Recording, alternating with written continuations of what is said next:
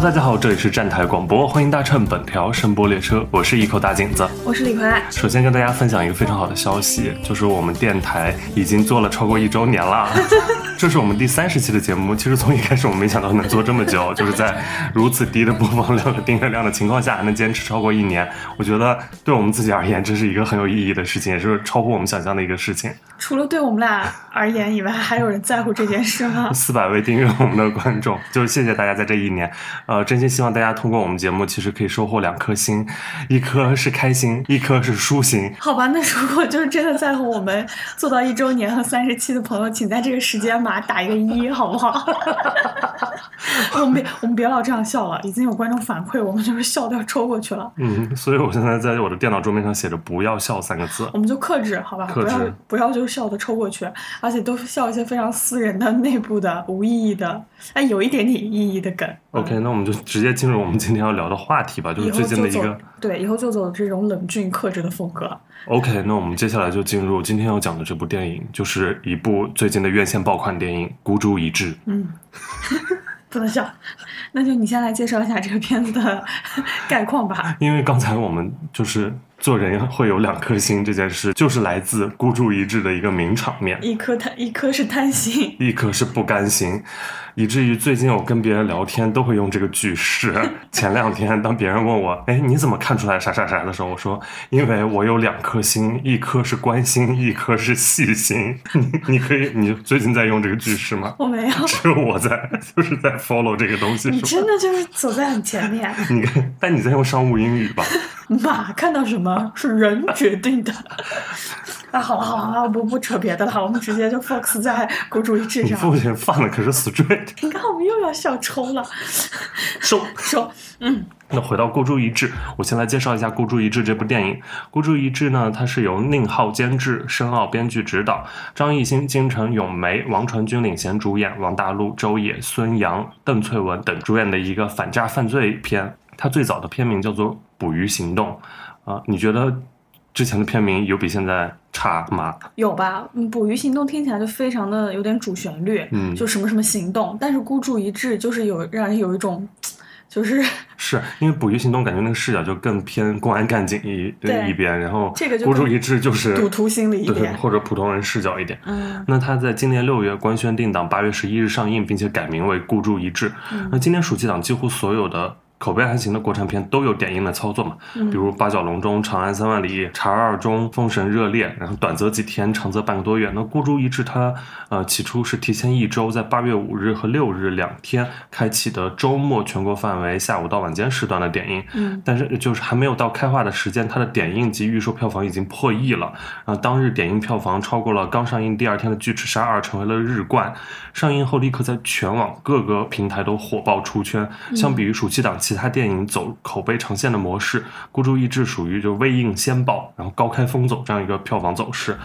紧接着就立刻宣布工作日黄金时段继续点映，直到8月11日正式上映。但因为收获了不小的口碑争议，就是他这个点映的动作，于是片方又紧急提档，在8月7日凌晨官宣提档至8月8日上映。此时他的电影票房已经突破了4亿，他也成为了中国影史点映票房最高的电影啊。我们也是因为就看到这个走势有点吓人，对，心动，热度特别高，所以就觉得要聊一下这个片子。如果他没有这么爆的话，我们应该也不会聊这个片子的。对，然后截止到我们只是想蹭热点。截止到我们录制的今天，也就是8月13日，它的总票房已经突破了16亿。目前猫眼预测的总票房能达到37.43亿。哇，37.43亿什么水平呢？就是超过卖了35亿的《消失的她》，成为今年年度票房第3，也超过票房36.52亿的《红海行动》，能成为中国电影票房总榜的第11名，所以就是一个非常现象级的很厉害的一个成绩啊！真是没想到，这张艺兴的粉丝我已经看到就是一些带图案例，什么一番15亿什么之类的，就算是近期一个以小博大的非常商业上很成功的一个片子。然后它的口碑方面的话，就是正式上映的前一天晚上豆瓣开分7.3分，在这个暑期档其实不算高分，因为今年暑期档的分太多了，高分消失的她都能开出7.5，不过她的开分时她打分基数人数也已经很大了，就相对比较稳定，然后目前稳定在7分。相比于申奥导演上一波2019年上映的受益人，当时是豆瓣 6.5 分，然后卖了 2.19 亿。这一部可谓就是票房和口碑上都取得了一个巨大的进步啊。嗯，那我们接下来就进入讨论环节。首先我们先来有两个话题，就是第一个问题是孤注一掷现在能卖到如此出圈，它的原因在哪里？我觉得首先应该是短视频营销的火爆嘛，王传君那个前一秒说杀了吧，后一秒拜佛那个镜头，那大概10秒吧，在抖音那条点赞超过了495万，而且就模仿王传君这个动作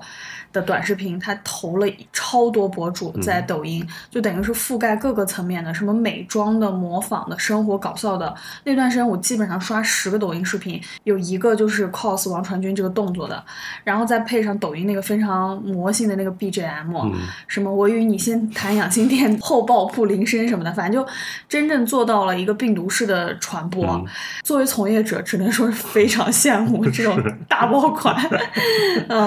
然后现在。其实就是这个想看人数的激增，包括票房，其实是跟短视频营销紧紧勾连的。能出几条这种几百万赞的视频，对于它这个票房啊，包括想看人数的激增，其实有特别正向的一个反馈。然后另外就是拿捏了一些社会情绪吧，就是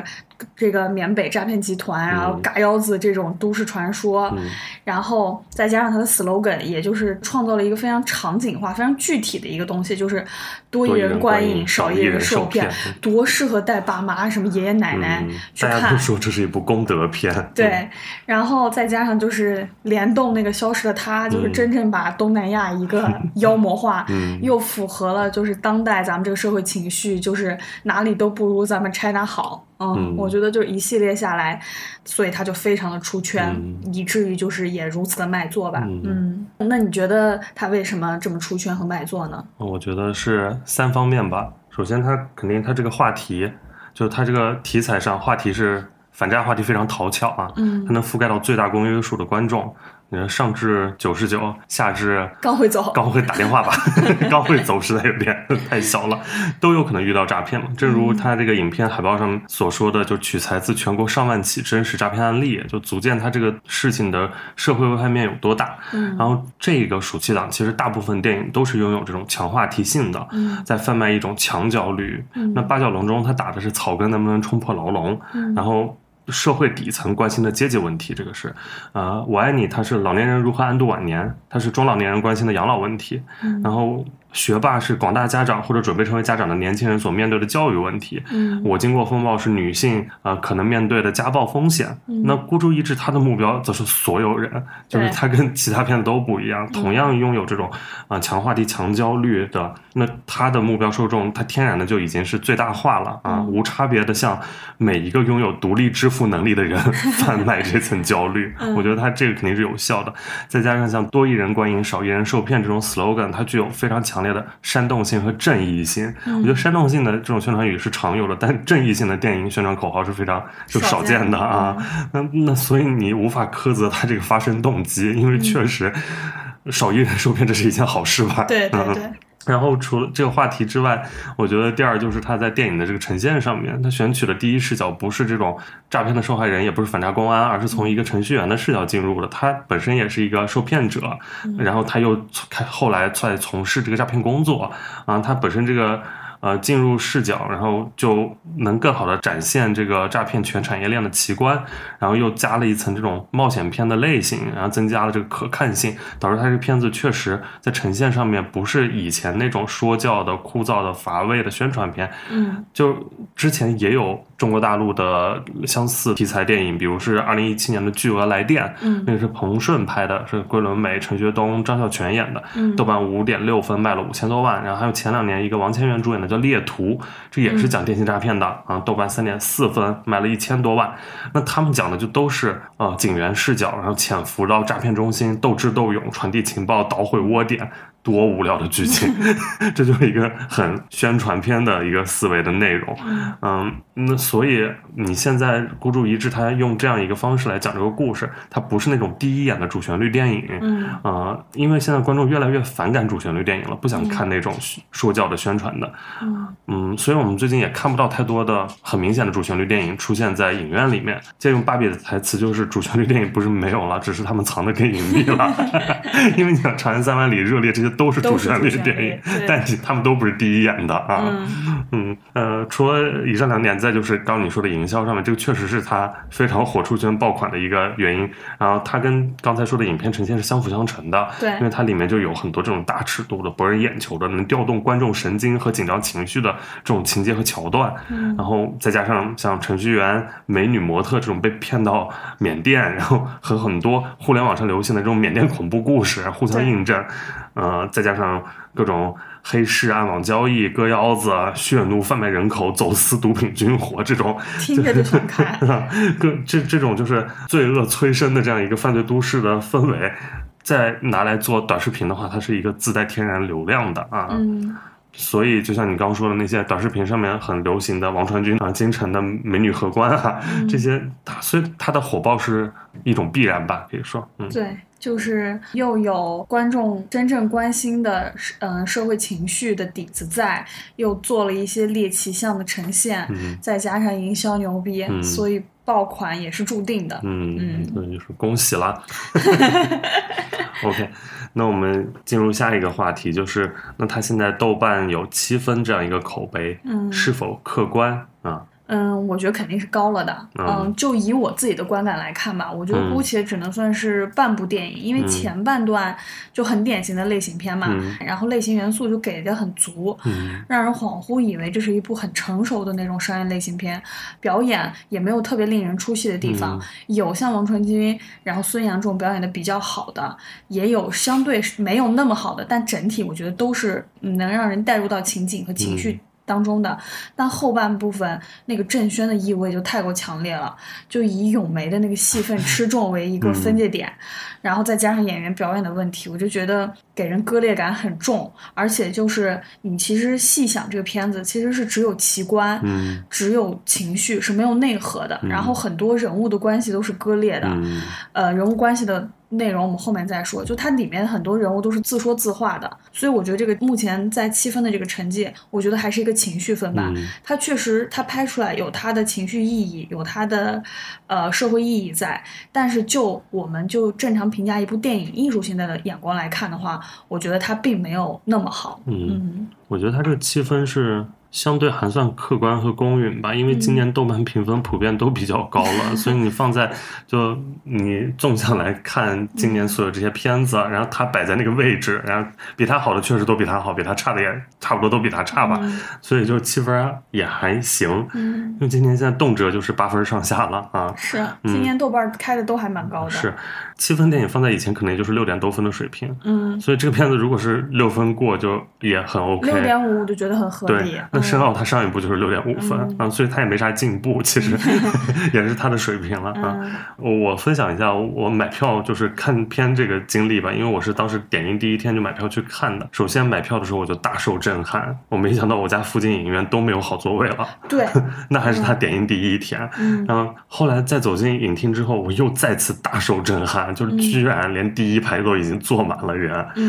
这个上座率，我上一次见到这么多人，就是在这种不是活动场的情况下能坐满，是春节档的时候啊，就大年初一、初二、初三啊，才有可能有这种火爆的程度。当时我觉得，妈呀，这个片子是什么情况？怎么能这么火？因为我不太有刷短视频的习惯，所以我就没想到这部片子已经出圈到这个地步了啊！这都已经是2次大受震撼了。然后观影的同时，我又再一次受到震撼，因为里面的血腥暴力的尺度完全超出我的想象。果然没很难在院线里看到这种尺度的。对，我也算有一定阅片量的观众吧，就也不是说啥都没见过。坐那儿，我只是就是很少有这种体验，跟这种全场的普通观众坐在一起看这种血腥暴力场面，我都忍不住会闭眼睛，或者是发出一些倒吸冷气的一些不得体的声音，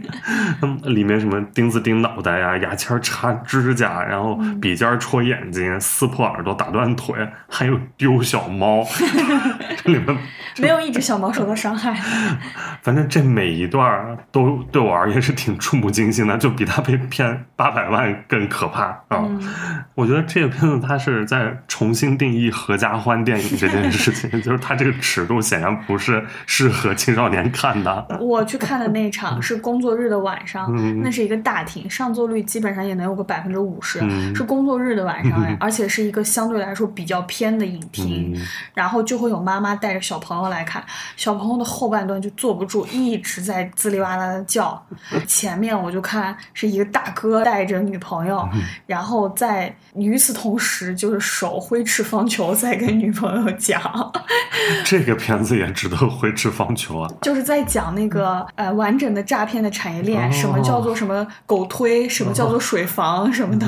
大祸。然后看到后面我实在忍不住就吼了他一句，然后他就闭嘴了。反正就是工作日的晚上在一个很偏的影院体会到了黄金档期的春节档对的那种盛况。但是这个电影它显然不是合家欢，就是我在好奇谁收获欢乐了嘛？难道不是？我觉得它这个是另类合家欢，就是带着一家老小，每个人都受到了警示，就合家怕。对，就是千万不能有贪心，千万不能接陌生，不能接陌生电话，然后不转账、不信，然后什么之类的，这种一种教育意义上的合家欢。我觉得不得不承认，这电影它首先它确实做的，它节奏非常快，前半段啊，叙事节奏很。然后一场戏接一场戏啊，还有高能场面又很多，就所以你就很容易被他牵着走，你来不及细琢磨，但你到后半段就发现离谱的情节越来越多，然后回想前半段也有非常多奇怪的人物转变和人物动机之后，你就觉得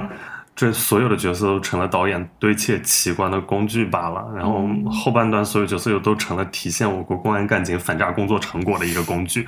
你就发现这些角色都不是很落实的那种人物，然后他们就都是工具人，就是一个高度提炼和概念化为了表达而呈现的一个人物，每个人都是就一个符号，对，就是他是程序员，他都不需要是潘生，他就只是一个程序员，一个美女荷官。对，所以他就是完整的分成了前端、后端，然后最后我们公安干警，前端就是像以王大陆为例，他就是意外进入到这个诈骗组织的这个猎物中，然后他尝到甜头，然后沉沦，然后挣钱，然后难以自拔，然后最后就迷足深陷，最后人和家庭都毁掉。然后后端就是以金晨啊、张艺兴、王传君的视角，完整的展现了这个诈骗的产业链，怎么获客，怎么行骗，怎么维护，怎么收网，怎么洗钱。然后公安干警就是以咏梅和周也达辅助，然后完整的展现了我国公安战警的勇猛，就是3个点，然后人物点位，然后就全部都做得很圆满，只能说做得很圆满。它像是一些爆款公号文章，对，点位先摆在那里，对，然后再加一些细节，加一些奇观，对，然后往里套，然后奇观就是对于东南亚几乎是一种奇情化的展现了。咱也是去过东南亚的，真的是太恐怖了，现在看现在的语境跟前些年的语境，就以疫情为分界点吧，现在大家语境和2019年之前语境完全不一样了。原来大家都以前经常会在网上见到一些什么穷游东南亚，以前的爆款第一部爆款院线片是泰囧，当时也是在东南亚，当时呈现的就是一个大家去其乐融融自由行圣地啊，然后风景啊，然后人物也是都是那种乐呵呵淳朴，然后低消费，对，然后以前我们也经常看到什么穷游东南亚各种文章，现在基本上全部都是过去就要被嘎腰子，对。OK， 那我们先说这么多，接下来就说一下这个影片之外的一些争议的一些点，因为它这一旦一个电影火爆之后就会面对很多争议。首先第一个争议就是刚才前面也有说到了，它的点映是否破坏了市场规则，因为这个争议它导致它就有一个这种临时提档的一个动作。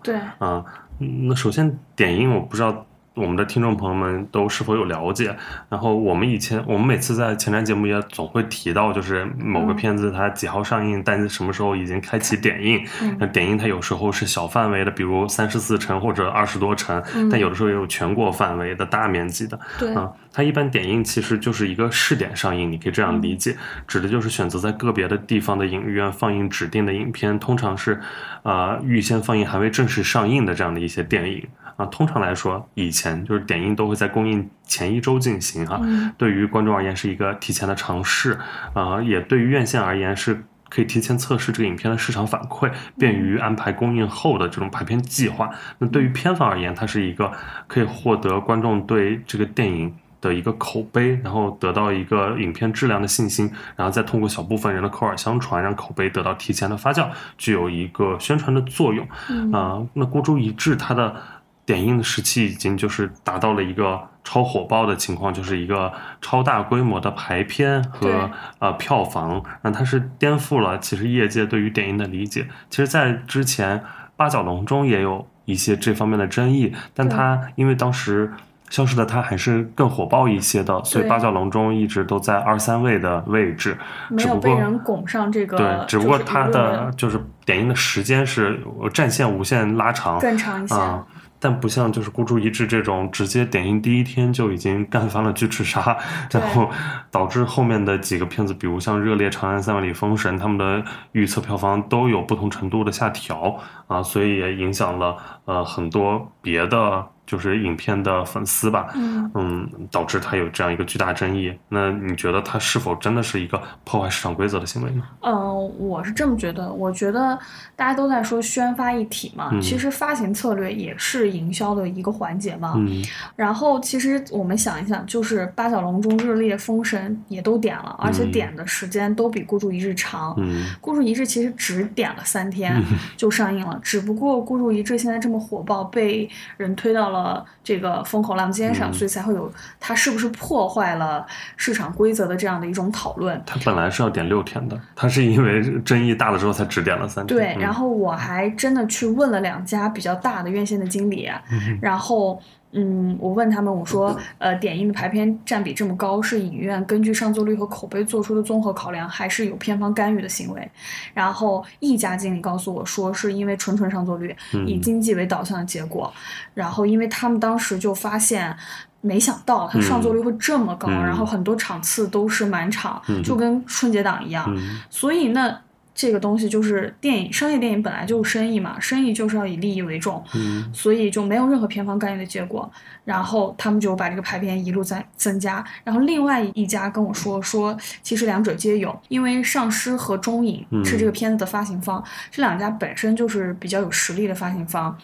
具体他们是怎么谈判的这些就不方便说了。但是对于影院和发行来说，其实这就是一个双赢的结果嘛，就是发行也拿到了好排片，影院也挣到了钱。我不觉得这对市场有什么破坏。一个片子前面的东西是要考验创作者、考验演员、考验编剧，后面的东西就要考验你的发行和宣传方。然后你前置宣传做得好，然后后面的发行也给力，自然就综合可得，这个片子卖的又好。我觉得就还好。我也觉得它完全是因为它是符合市场游戏规则的呀。对，这个是公平的，因为你每个片子都是可以这样搞的。对，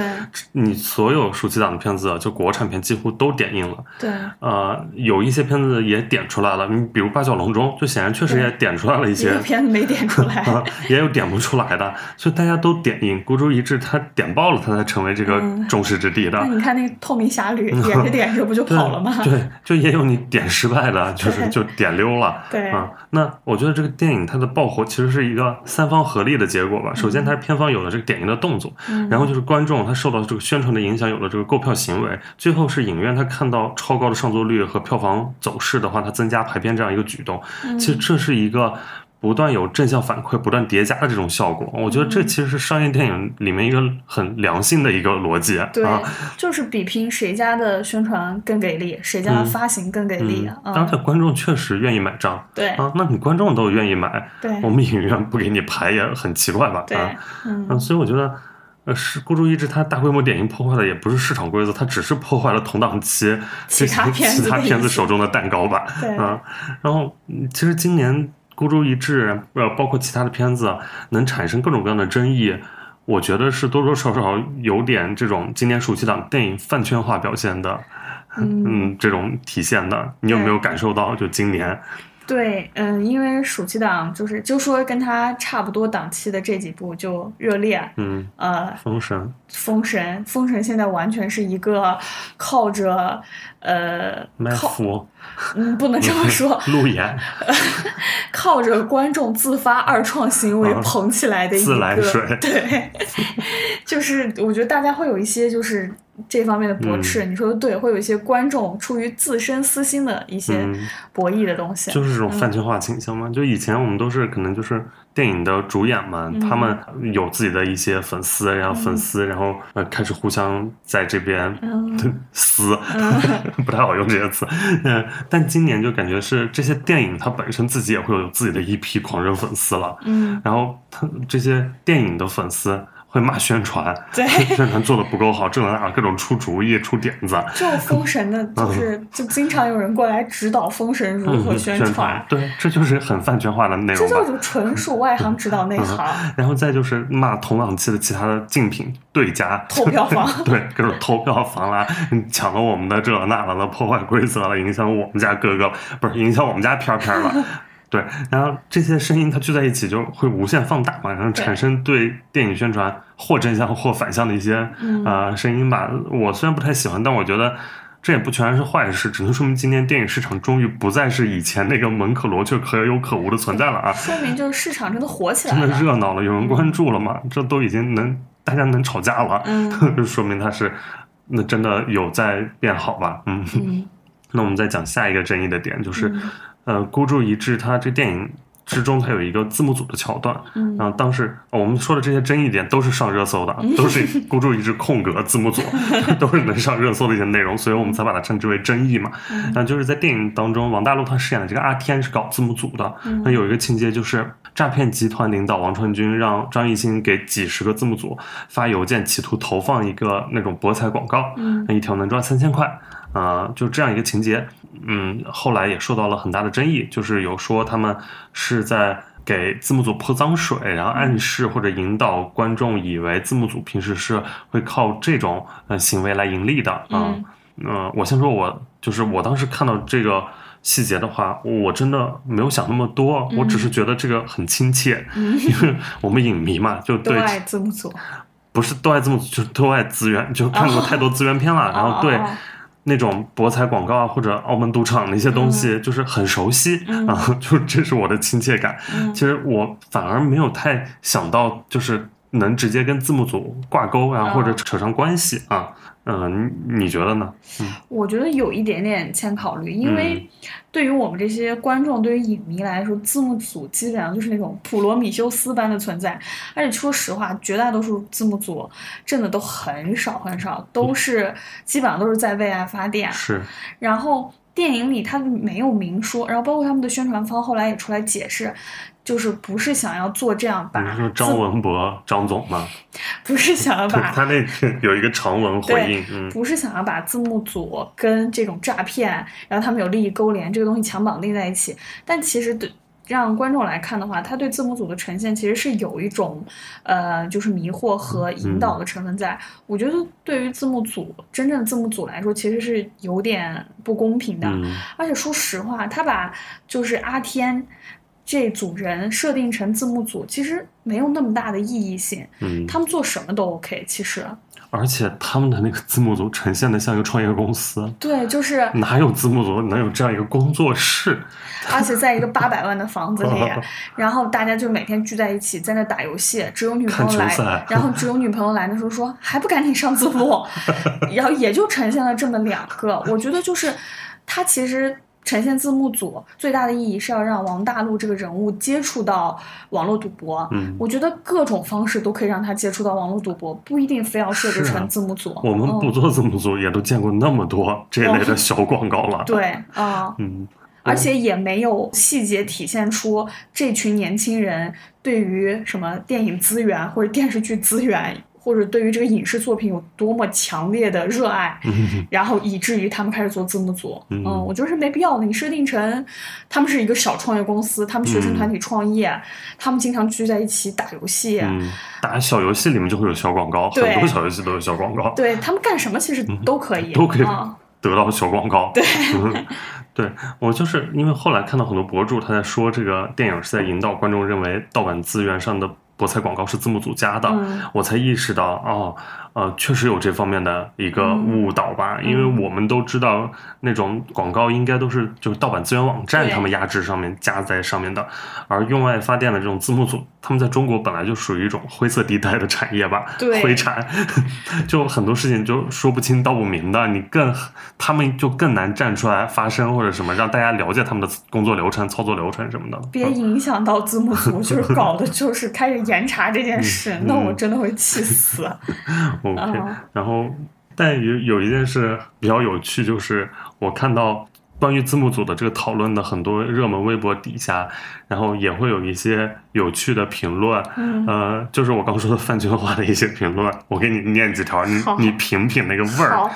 嗨，动了谁的蛋糕啊？这也能被带节奏？到底谁动了谁的蛋糕？来下一个。字幕组还是不要被有些人利用的好，有些人想的可不是为字幕组发声，而是为他背后的主子拉你们下水呢。好点啊！希望大家不要被一些有心之人不讲理的上身误导哦。容易被微博无良营销号三言两语引导的，应该多看几遍孤注一掷啊。好饭圈啊！可怕。那个张艺兴不是还接受采访的时候说他就是他也不是流量，他也不知道流量有什么用什么之类的。你看这不就是流量所带来的一些？但讲真，我一直也不觉得他现在还是流量。他现在小就没有原来那么巨大了吧？只能说。但他肯定是有粉丝，但他我觉得他没有那么流量的点，可能是因为。他在我眼前已经晃了，可能超过10年了，我感觉。就他们那一代人，我已经都不觉得是流量了。老流量也是流量。好，那我们就再来说下一个争议的问题吧，就是这也是上过热搜的，是王传君戏份。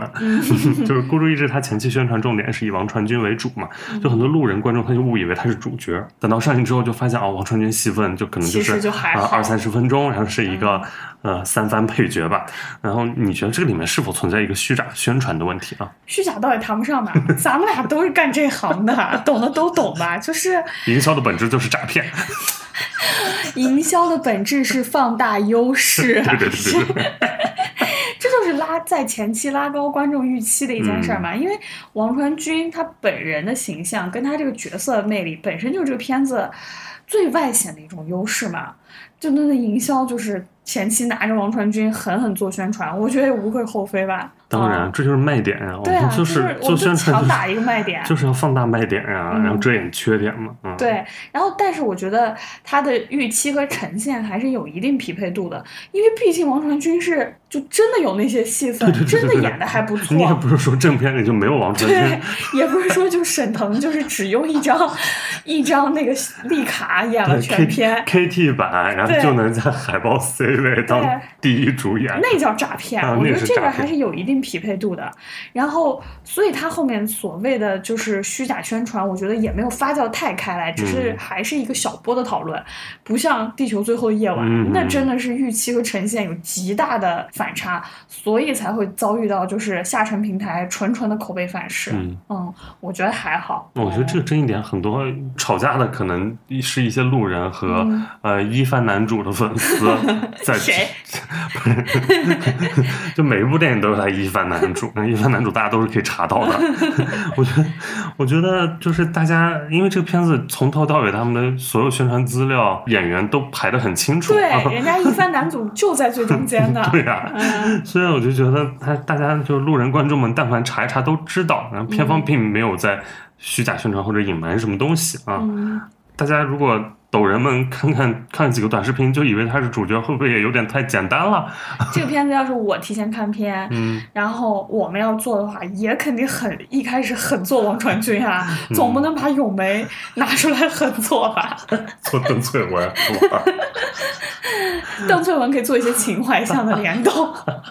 做家庭吧，那种母亲，然后懂，然后大家劝大家别生。不好意思，我们这些营销狗就是OK， 不要笑了，这么严肃的电影怎么可以老在这边笑呢？里面家破人亡的惨案。那好，那我们就进入下一个环节吧。下一个环节我们就来按照这个剧情来细数一下电影当中的一些优缺点，就是我们要开始展开来聊一下这个片子它的剧情啊、表演本身的内容。因为它这个电影本身也是分三部分的嘛，就是一开始是张艺兴的视角，然后中间是金晨的一部分的故事，然后最后是从王大陆的故事线又进来。那我们也按照这个顺序来聊吧。那我们就先来聊张艺兴这条角色故事线。我觉得这个人物还蛮好的，因为他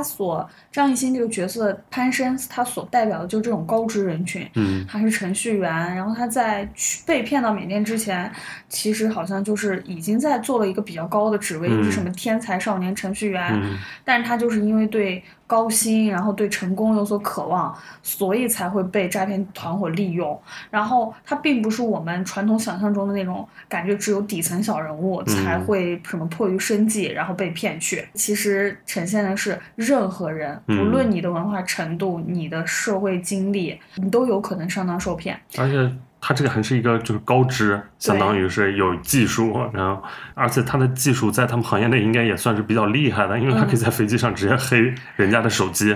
但他们居然没黑对，就是多黑一个他也不至于变成这样啊。对。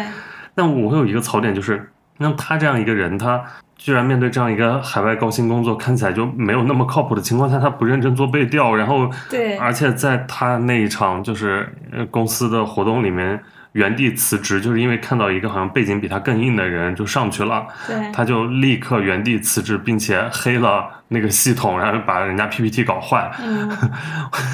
我觉得他这样一个角色看着好像很厉害，但就很轻松的就被骗进去了。骗进去之后，你发现他的自救能力也没有我们想象中的强。就是因为我们看过太多可能国外的那种黑客、就特工片、间谍片，人家什么都能干。如果他们就是被骗进去了，应该当天就能自己走出来吧？就是黑完一切系统，就找到一条路就走了。对，我觉得这个就是咱们之前说到他的问题，就是他人物都是一个高度凝练化的概念，他对整个人物的刻画、今生前世、细节都不太清晰。因为张艺兴那个角色什么在前公司做了什么 K7， 不知道是不是在影射什么 P7 什么之类的，就是他是一个。因为别人顶替了他的职位，所以就当场认下公牌走，然后给别人难堪的这么一个人，他应该是有很高的自尊心，甚至已经有点自傲了。然后他那么轻易的被骗之后，他进了那个诈骗工厂之后，没有呈现出什么巨大的挣扎和痛苦，没有那种我这样的人居然也会被骗的那种痛苦感，很快的就是进入到一个那我先服从，然后想办法逃离，这就是我们预想的一个线路了，就没有更多情感深厚的东西在了。就没有他这个人，他就只有行动啊。对，每一步都是按照编剧预设好的。他一开始不想干，然后但是没办法，在一些暴力之下，他只能就是先干着，慢慢想办法啊。我觉得他其实是一个带领观众然后走进这个诈骗工厂的，只是提供这个视角，一个钥匙，对，一个钥匙，然后来方便呈现里面的奇观，什么那些各种酱。镇酱什么八种酱什么的，来呈现这些东西。但我觉得好的一点就是，导演选这个视角进去，就像我前面说的，他是能可看性还是在的啊，能让观众是有一定代入感的啊，就是。这个视角选择我觉得很聪明，但是可惜他就没能贯彻。如果他就是只做这一个视角，或者把这个视角就是做得更丰富一点的话，我觉得他的呈现肯定会比现在好很多的啊。我们就看到就是一个他被骗进去参与这一系列活动又如何自救的这样一个故事，我觉得是更好看的。其实在他这条线上面，就是里面也呈现了很多诈骗集团内部，就也跟很多血汗工厂一样，就是有什么老板画大饼啊，喊口号啊，我觉得这种职场细节要成功先发疯对，这种职场细节其实还是很能让打工人很共鸣的吧啊、嗯，真的没有一份工作是好干的，就是说当骗子也得搞这些。嗯，在其他的话，你觉得张艺兴这次的表演如何呢？我觉得是及格的，因为他这个人物所呈现的一部分就是不服呀，一部分憨憨傻傻的部分，我觉得张艺兴都还呈现的比较好，跟他一以贯之的人物形象有一点勾连，反正就是，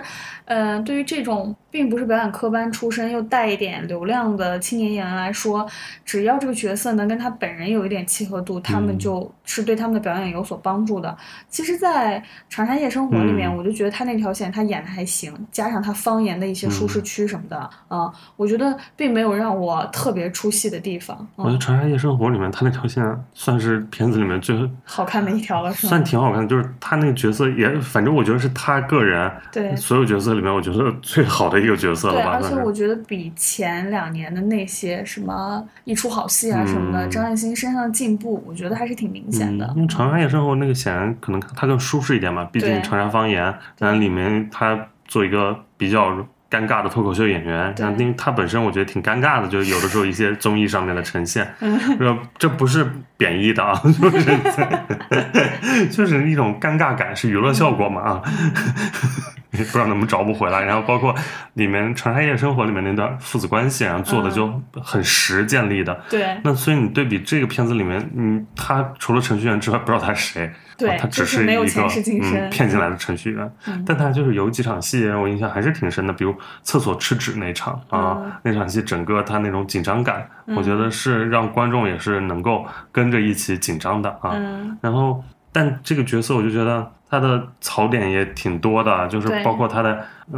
技术也就那样，他一开始吹得非常厉害，然后后面来这儿就是老老实实的，也是该干什么干什么，他天天对着电脑没有半点办法。他包括他自己都做出一个什么程序还是什么了，能改进这个东西，但他还是没办法，就是把自己的一些情报信息传出去啊。我觉得那就有点子但不多，就是他的这些能力。他这个程序员的身份最大的就是功能性，是为了让他保住所有，最后警察可以拿到这个受骗人的信息之类的。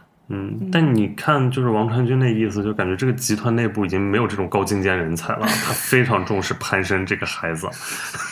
你是吧？你再没看到任何一位就是比如技术骨干在那里，而且没有张艺兴那个角色有一个很实在的功绩，就是优化了整个王传君这个诈骗团伙的一个流程和人效。我的意思就是，所以就是人家集团就真的再没有高精尖人才了，就我们得要攀升这一位才能干这些工作。包括他那个通过666手势自救，我觉得也非常之复杂。就是那个梗埋的吧，就是我一开始看见张艺兴那个拍照一直在摇这个，我知道他就是最后会解密出某种求救来，但是又太没必要，对，就简单的方式太多了吧？对，又搞得又觉得又太复杂，然后他那个解谜的东西又太滞后，确实让人觉得有一种啊，就这啊。还有包括他纸币，就是在钱上面写求救信息，然后也就是一些看起来让人很着急的一些戏，包括害死了一个人，然后也把京城搞成那样，就是而他们那场戏为啥两个人就突然都站出来说是我写的？因为就是要守护彼此。但就是他俩是在守护什么？因为他俩在那个厕所里有一个小小的结盟。妈呀，这就值得这样守护彼此了，就冒生命危险，搭上命守护彼此。我以为他们俩就爱得死去活来才值得这样吧？那你说、那个、我这太格局多小。那你说那个就是由黄艺兴饰演的那个，也是前期被骗到诈骗团伙，后来一直想要，就是因为老婆孩子在外面。他有那么强烈的归家欲望，有那么深的情感羁绊，但他依然为了愿意守护这个跟自己可能算是萍水相逢有过几面之缘的这个潘申，宁死不屈。我这条线也很奇怪，对，就是那所有这些情感的连接你觉得都没做实，就过于深厚了。OK， 那这条线我们就聊这么多吧。你还有内容吗？没了。那我们就聊下一个，就是京城这条角色故事线啊。那这条线，我首先觉得金城他的形象上真的非常符合我们对美女荷官的想象。对，他就是印在那个小卡上，怎么就那么合适？就是很多女演员未必印上去能有他合适的啊。对，我觉得他这个入局的这个路径实在是过于简单了，就是他一个有过那种商业代言的模特，能就挂在城市的一个大的商场的外面啊，能把自己的就是整个宣传图挂在那里的一个模特，就因为这么个小卡片的事情，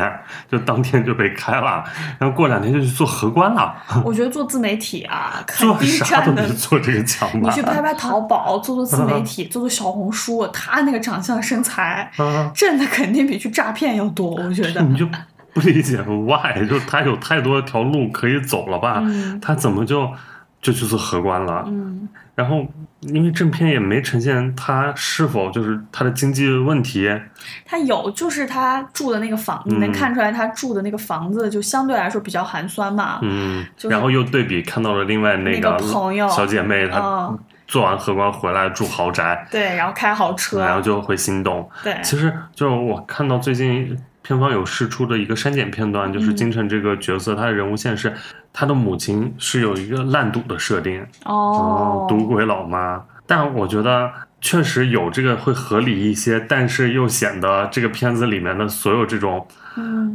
可怜之人都有可恨之处了。我就是都有一个就是悲惨过去，但是就是烂赌就不像这种病，就如果加重病啊，我觉得那会丰富一点，因为隔壁王大陆那边也要烂赌了哦。这样我就懂了，如果有烂赌这条线，我就明白了一件事情，因为我觉得就是金城所饰演的安娜这个角色，有一条很奇怪的东西我没有看到呈现，就是说这个人物的挣扎和摇摆我全都没看到，因为他之前也是一个就是很正常很漂亮很光鲜亮丽的一个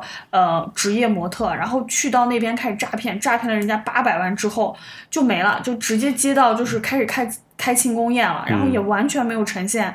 他就是骗了一个别人，他要靠着别人的命，靠着别人的全部身家来为自己博自由的那种挣扎，我觉得这种人性的东西完全是看不到的。那你说如果他要是有一个烂赌的老妈，他就心里就是从心底里是瞧不起一切爱赌博的人，所以就是完全不会有愧疚之情，这样是不是也就合理一点了？合理很多。我就之前就觉得他这个人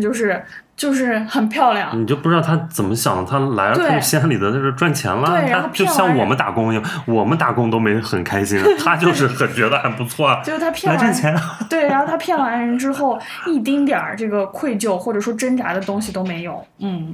包括他跟片中其他男性到底都是什么样的关系，对，就是这些关系非常之复杂，就是咱们就是不是说刻板化女性或者污名化女性，一个长成那样的女性来到这种边境的诈骗团伙，他会遭受到什么我们都能想象。那比如因为里面也有那种王传君让他跪下一点点的戏份，就是那王传君那我们感觉到可能是想要占有他，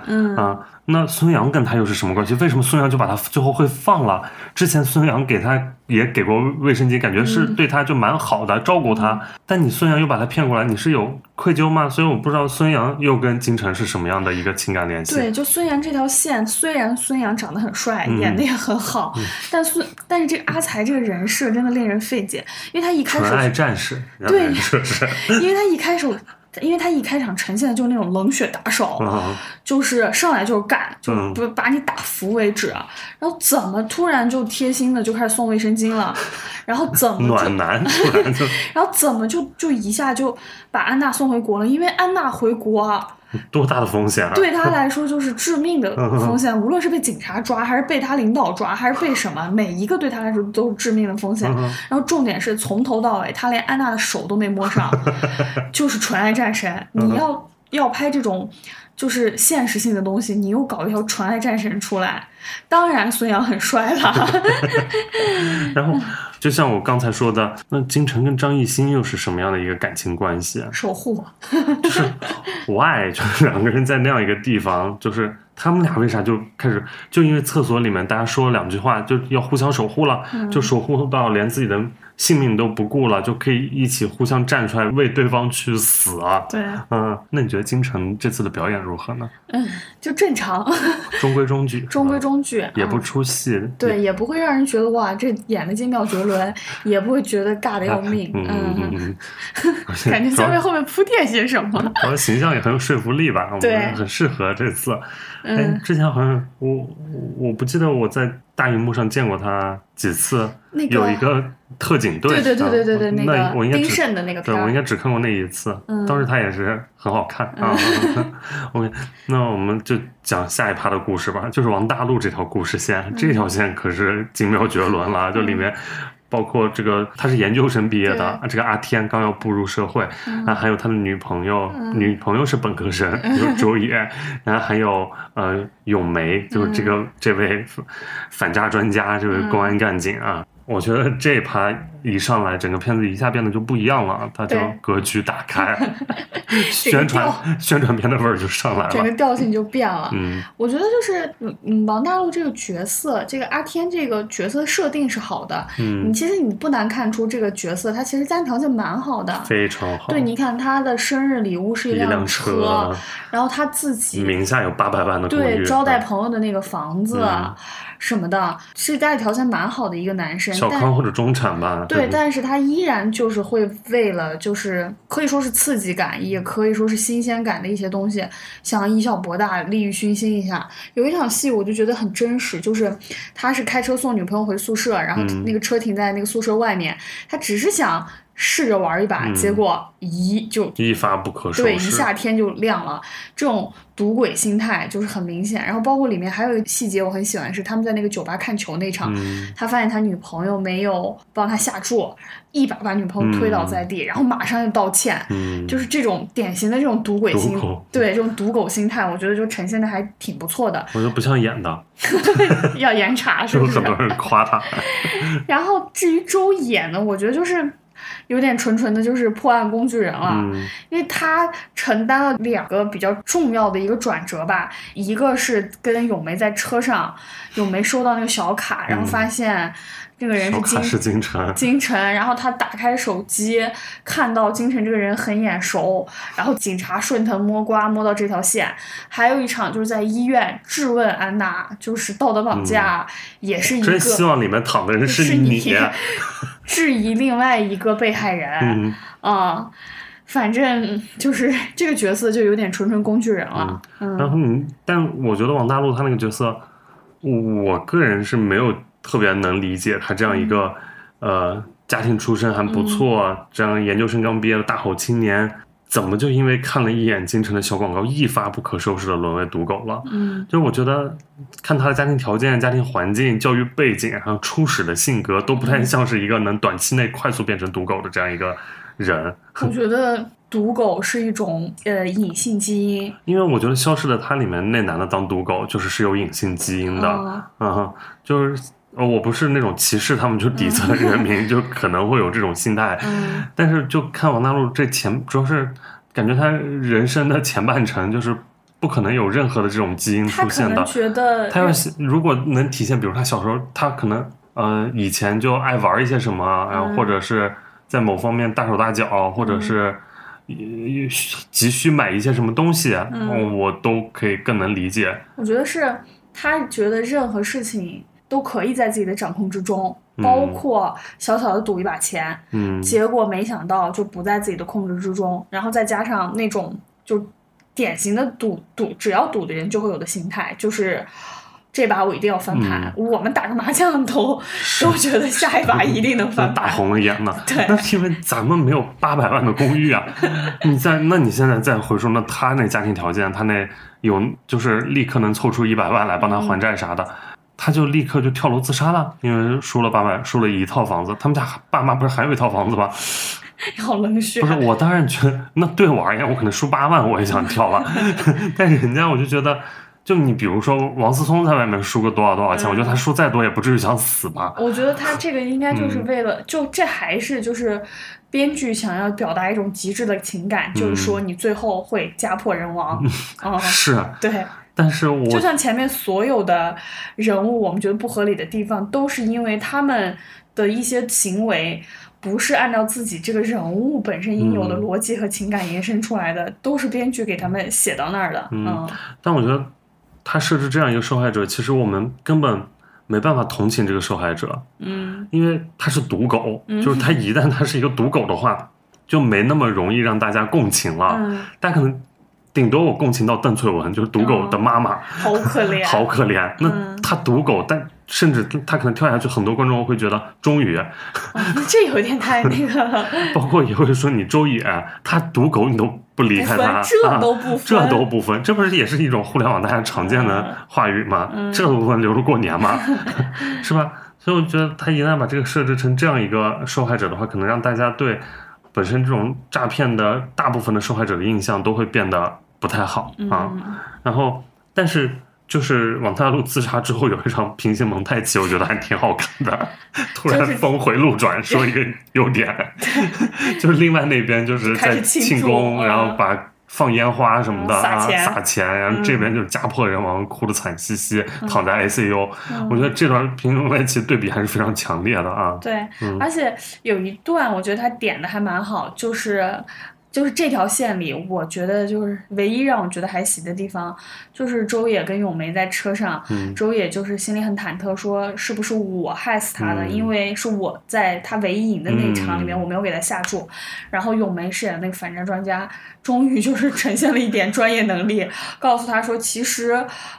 不论你是靠什么，你只要你面对的是一个就是要密谋行骗你的一个专业的组织，你单靠运气是绝不可能有机会赢的，你即使赢了那几百万，你最后那个钱也是提不出来的，就把这一点就很明确的揭示出来了。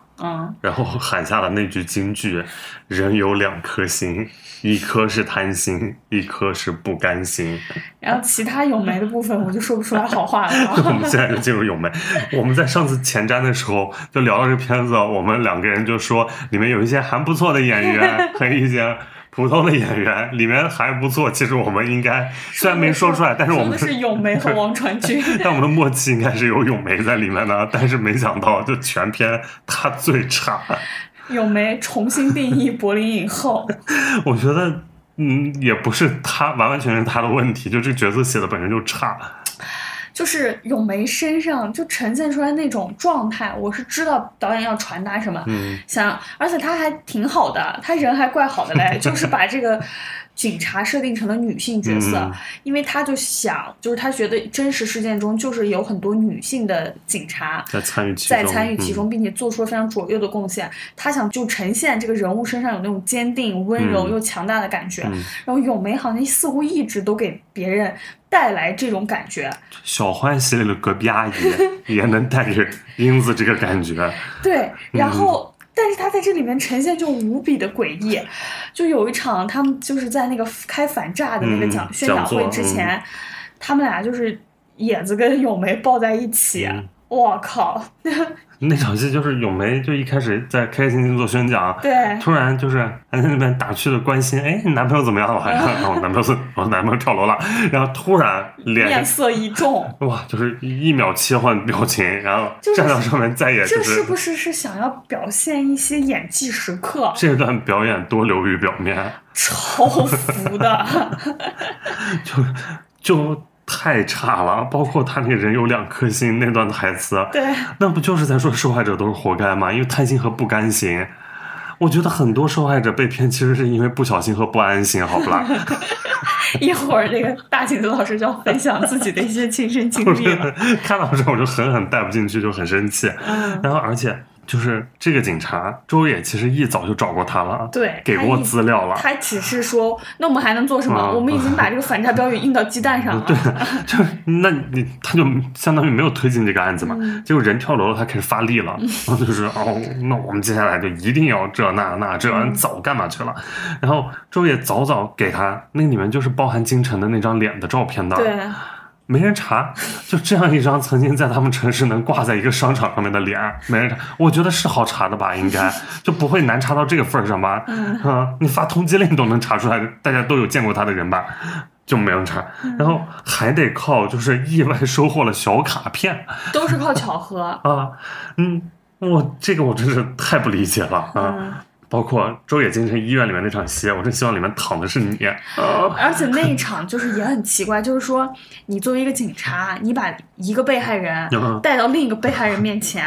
然后你破案不是靠侦缉手段，咱们就纯靠你俩吵，对，纯靠这个情感震慑。你看人家多惨，你有没有良心啊？你还不说出来，还不说，对，人家都这样了，你还不说，这这段真太差了，太差了。然后后面也是，然后他们就去东南亚，就是来破这个案子了。然后到当地，然后一筹莫展之时，不是说买机票回国，回国就不查了。好像我们就有些工作干不下去了，不干了，烦死了，烦死。然后立刻得到666之后啊，那马上又开始推进了啊！哇，这真的很像我们这些打工人，就是遇到困难立马退缩，但有了进展，马上就是继续推进，程序之后，嗯。然后他们不知道怎么进那个学校，他们就发现，哎，那京城的指纹是可以进的，而且京城的指纹就是可以进任何门，任何门。就是这个集团真的也太不严谨了，就是这种。离职的员工的指纹也不消，我上班那些公司都知道消一下指纹。对，我离职了，立马就要把我从钉钉里面给就是清除的干干净净，群也得让我退一下吧。是啊，结果人家就这个指纹照样能用，而且那场戏最瞎的点是，所有警察什么的全副武装。金晨就穿短袖，然后露着脸就走进来，在这边按指纹，完全不顾金晨死活，在监控里看得一清二楚。就是你们其他人都是保护的好好的，但让这种关键人物就是顶着大脸，穿着短袖就来按了。金晨说：“好，你们都清高。啊”我真觉得槽点太多了，这场戏。这是后半段，真的是令人讶异的一种呈现。但咏梅觉得真是太假太扁平了，他就是反诈宣传片里面的一个警察，我们得不到他任何职业身份以外的信息。就是跟他一起柏林影帝王景春这些年演了多少好看的警察啊，那个什么隐秘的角落他是警察，对，警察荣誉他是警察，那些都多落地，然后都是多有实感的那种警察，感觉就是一个我能在家附近派出所见到的一个形象。你这位就是一个那种宣传栏里面的一张脸，对，一个宣传画的警察，长得倒是挺就是国泰民安的。我发现啊，就我们俩这种人，就是首先迷信奖项，人家就是拿完柏林影后，立马开始就是爱上人家，一旦角色不尽如人意，马上回踩，跌落神坛。这个故事告诉我们，还是要靠作品说话。对，不能迷信这些光环。但第九天堂他们演的确实也是好了，真的，我们分开说啊。OK， 那再说说刚才没说到的王传君这个角色演的怎么样？王传君演的确实好。王传君有分享，就是他在参考就是秃鹫这种动作，就是那种非常灵敏机警的那种感觉，是吧？或者就是吃饱了之后会走来走去，就有这样一些状态在里面。我觉得他演的确实蛮好的。他在那个就是那些自己的员工面前是一种形象，然后遇到大老板又是另外一种形象。他很多细节把握的真的很好，就那种笑呀、抽烟啊，然后带领大家喊口号啊，你就把人家当成主宣点，太合适了。因为他这个角色其实身上也有一些戏就是蛮过火蛮浮夸的，但他演的就是没有那种太过火的感觉。因为大家老拿他跟另外一位就是他同期的演员会对比嘛。你直接把人名字说出来好不好？就是金世佳老师，就是也会有一些但也是口碑演员，就他们两位不是就是不演爱情公寓了嘛。然后但金世佳老师他之前的一些反派的一些呈现，就是金世佳演反派，那我可是有话要说。行了，以后就是有相关作品我们再骂吧。就是如果金世佳来演这个角色，肯定呈现就会完全不一样了啊。那王传君这次确实完成的还不错，因为王传君从药神开始，大家就觉得他已经把他归类为实力派了。对，王传君演的蛮好的，当时就觉得，然后这次就是又觉得他又有一个自己这样的一个代表作，然后蛮好。那说这么多，我们就进入最后一部分的内容吧，就是我们来分享一下真实的电信诈骗，然后这方面因为我是受害者，所以那我先说我一个比较清淡的故事，就是没有被骗到了，但是就觉得挺防不胜防的。我之前就接到了一个因为我是兰州人，接到了一个自称是兰州市公安局的一位警官，然后说我什么办理了第二本护照，因为我就完全没有办嘛，我就一开始我真的把我唬住了，因为什么？因为他那个口音非常的兰州，就是一听就是我们家那边的人，而且他能精准的报出我的名字和身份证号，而且那种态度就是介于那种我有点事要问你啊，你给我最好给我老实回答那种能把人震慑到的一种话。我一开始就前1分钟真的有被唬到，然后他后面马上就醒悟过来了，但是就觉得还挺精准的，因为他知道我是兰州人，找到了对应有兰州口音的骗子，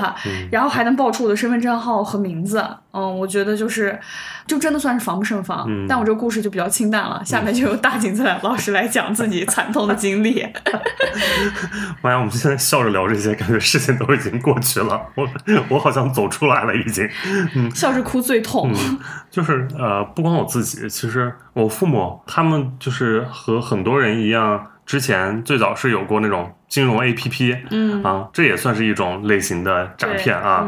金融 APP 投资理财，然后一开始就是获利超多的那种感觉，然后你买完之后一开始就看涨，然后后来就突然就爆雷了那种事情。P2P， 那种很多人也都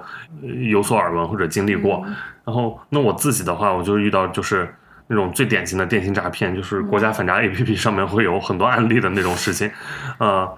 一开始我刚刚为什么说就是我们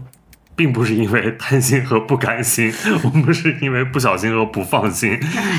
就是骗子他可能一开始就会给你打电话，我这边的经历他告诉我是我的一个京东白条啊，这种京东金融产品，然后我有一个开了的东西，但是接下来一段时间他可能要上调一些这那了的，就希望我得关掉，然后不关就会有一些什么什么的影响。然后这个问题我其实一开始没怎么当回事儿，这个电话因为我是接了3-4次了就前面每一次我都因为有事儿，然后没空听，我就说完了我自己弄一下，然后什么谢谢啥的就挂了。然后后来就是有一天刚好我闲着没事儿干，在家的时候他又打过来了，然后我也是之前在接完这些电话之后，因为我算是一个蛮小心的人，然后我觉得该关这个东西，但我就找不到入口关，然后我就打开京东什么的或者京东白条、京东金融，全部都找不到关闭的口。然后他又打来之后，我说哎，那刚好我今天又没事儿，我就趁这机会让他来教教我。就妈呀，这一教2小时啊，那后面就非常惨痛了。然后但是它核心内容肯定就是一开始用一个这样的东西，然后引诱你进来，然后慢慢的就告诉你，你这个关不了的原因可能是因为另外一些地方关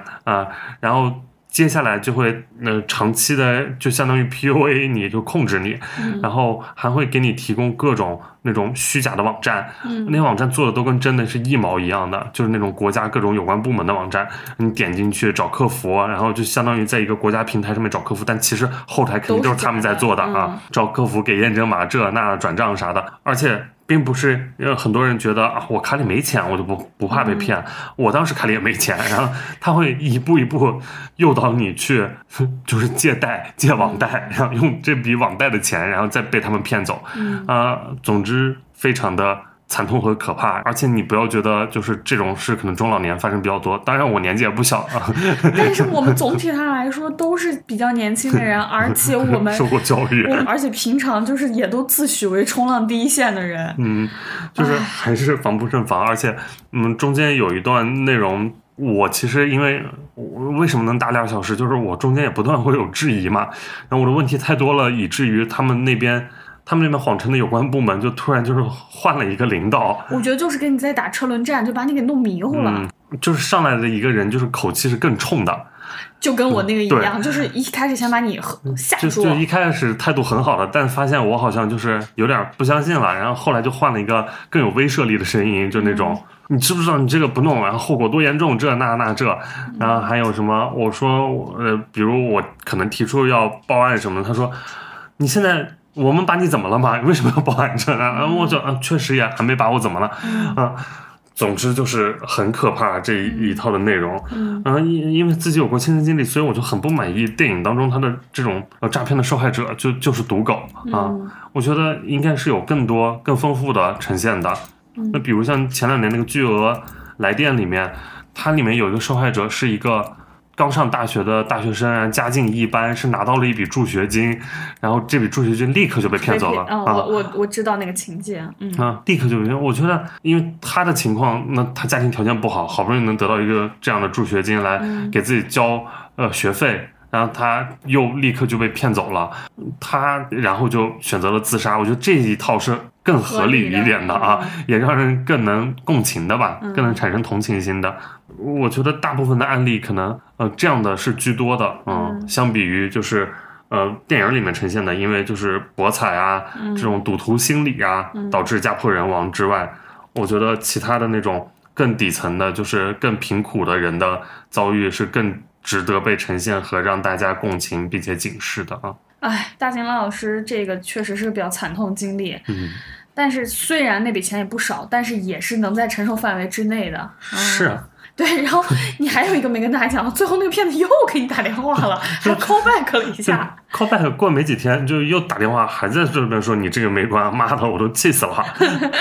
我这个也是后来报案了，但是已经就是报案1年之后，就是完全没有任何，很难，确实很难。对，他们都在境外，我也就认了。咱们中国警方在境外有执法权。然后前段时间我爸妈也跟我分享，他们也是接到过类似这种电话，当然他们就警觉性非常强的，最后都避过了。也是有比如1小时的通话这种车轮战。最近跟他们的话术是，